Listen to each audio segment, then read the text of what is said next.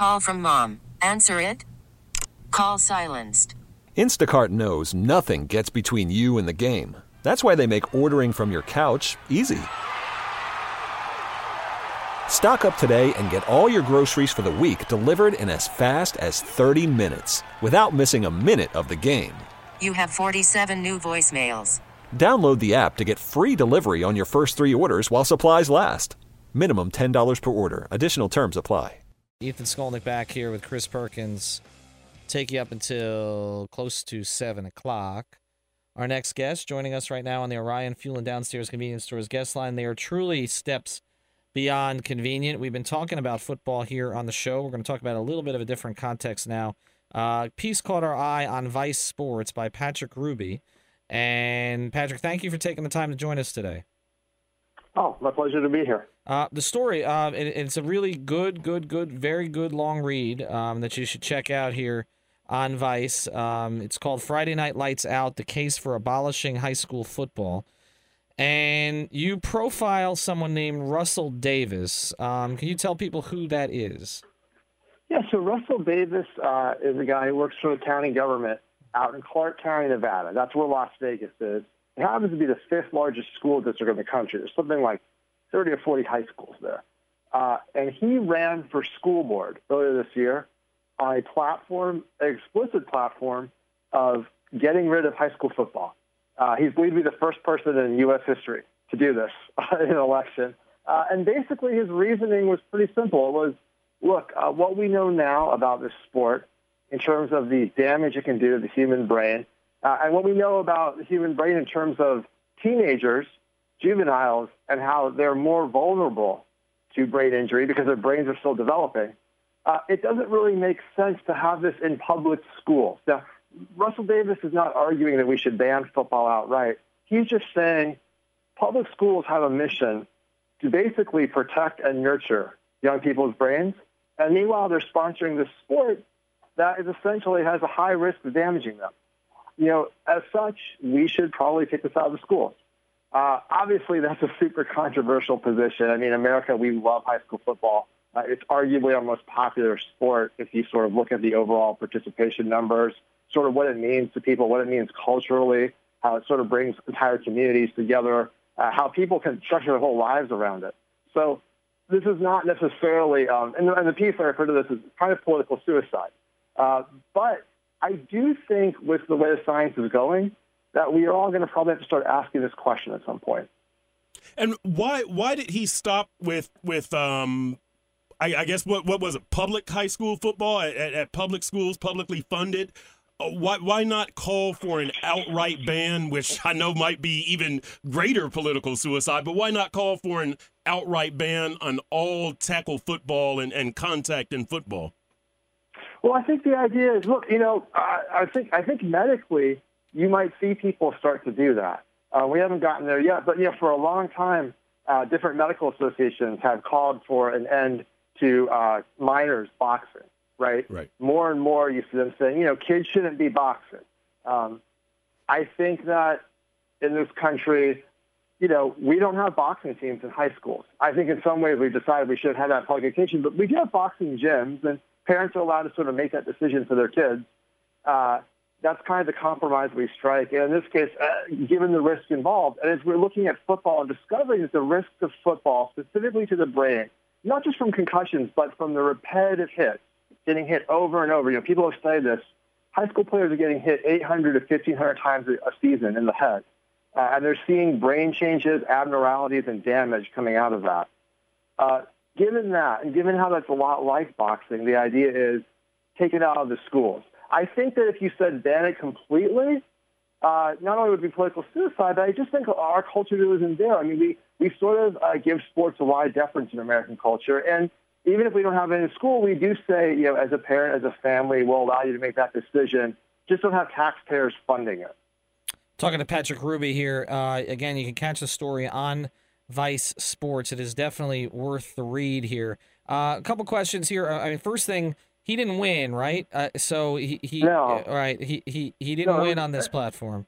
And it was it was t- it was a tough race. I mean, he was going up against an incumbent who won, who you know was reelected to office. Uh, another candidate had something like, you know, a teachers union endorsement and, you know, outspent Russell Davis, you know, by I think like 30 to 1 margin or something like that. I mean, we're not talking about big dollars here, but, but still, that, that matters.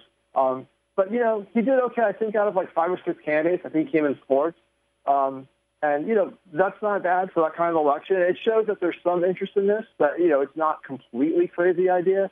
But I do think that we are probably a good five to 10 years out from people really starting to think about this because it's just so sort of culturally alien to almost all of us. I mean, it's hard to think about American high schools without football.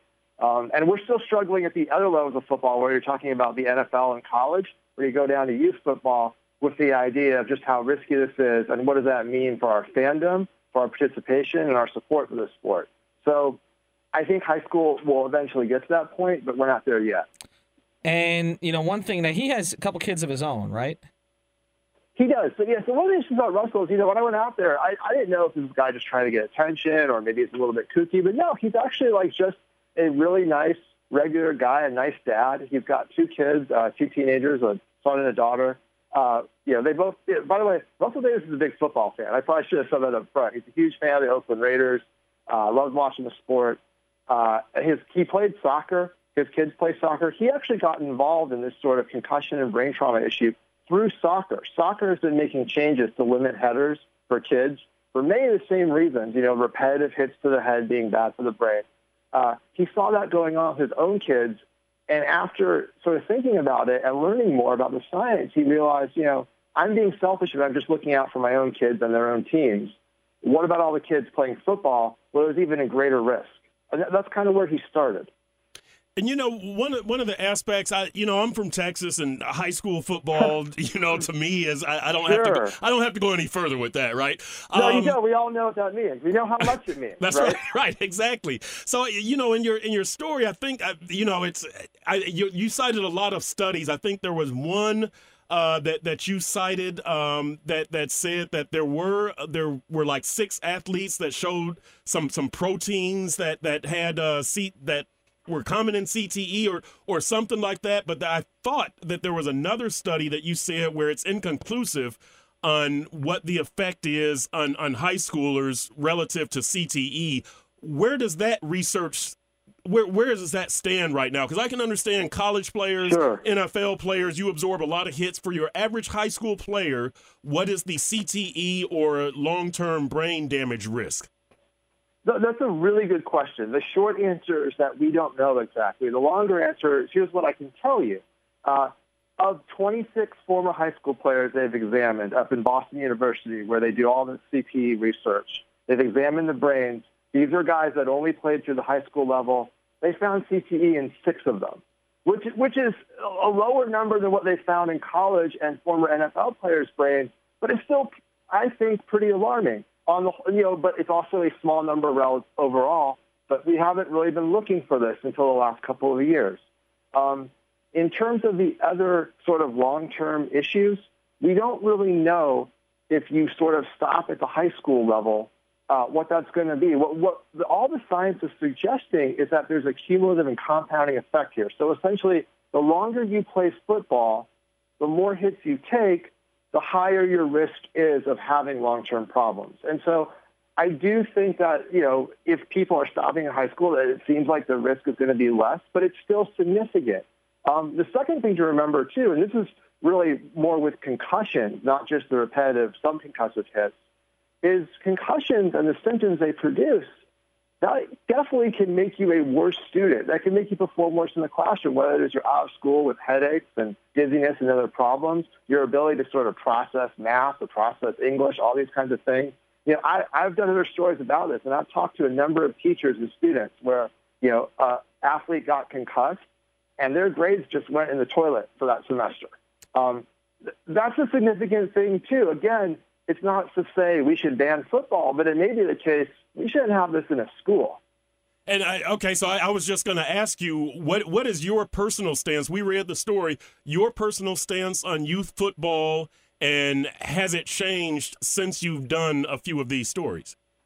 Yeah, you know, it really has. I mean, just in general, I mean, I uh, first of all, I should let everybody know. I mean, I can't watch football anymore after being too many families uh, that have seen their father, husband, brother, you know, suffer from these different types of brain damage that sports produce. Uh, I, I just I can't watch it anymore in good conscience. I can't. I won't tell anyone else what they should decide, but I've been too up close and personal. Um, and as I've learned more about the science and met more people, yeah, I definitely feel like uh, you know, this is something we need to ask. You know, my, my parents are college professors. They're in the education business. So, you know, the idea that schools have this mission to not only educate but protect their students, I think that's a real thing. And I do think that they need to start looking at this more carefully. Um, I'm also in the camp of, you know, we have a lot of freedom in this country. That's a good thing. And if you were to take this sport out of schools, it's so beloved. There's so much money in it. There's so much enthusiasm for it. I think that we would see private club teams sort of take over. Mm-hmm. Uh, I think that wouldn't be a bad thing. And look, if you actually look at other youth sports already, particularly basketball, but baseball too, and other things, AU club travel teams, that's kind of where it's at anyway.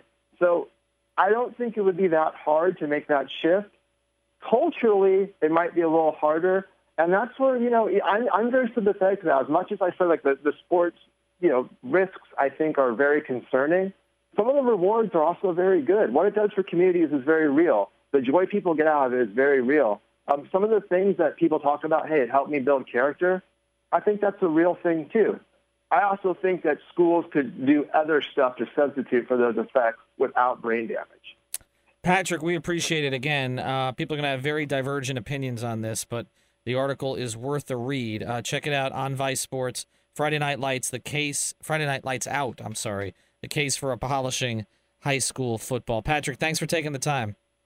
Guys, thank you so much for having me. And like I said, this is an important thing to start thinking about. So please read and just, just you know, start talking about it. All right. Thank you very much, sir. Thanks, Patrick. Uh, when we come back, look, obviously, uh, you know, th- there's different levels of this, um, and I guess the question is whether it should be school sanctioned or not. And I guess as more and more research comes out, there may be more people that are on Patrick's side on this. This episode is brought to you by Progressive Insurance. Whether you love true crime or comedy, celebrity interviews or news, you call the shots on what's in your podcast queue. And guess what?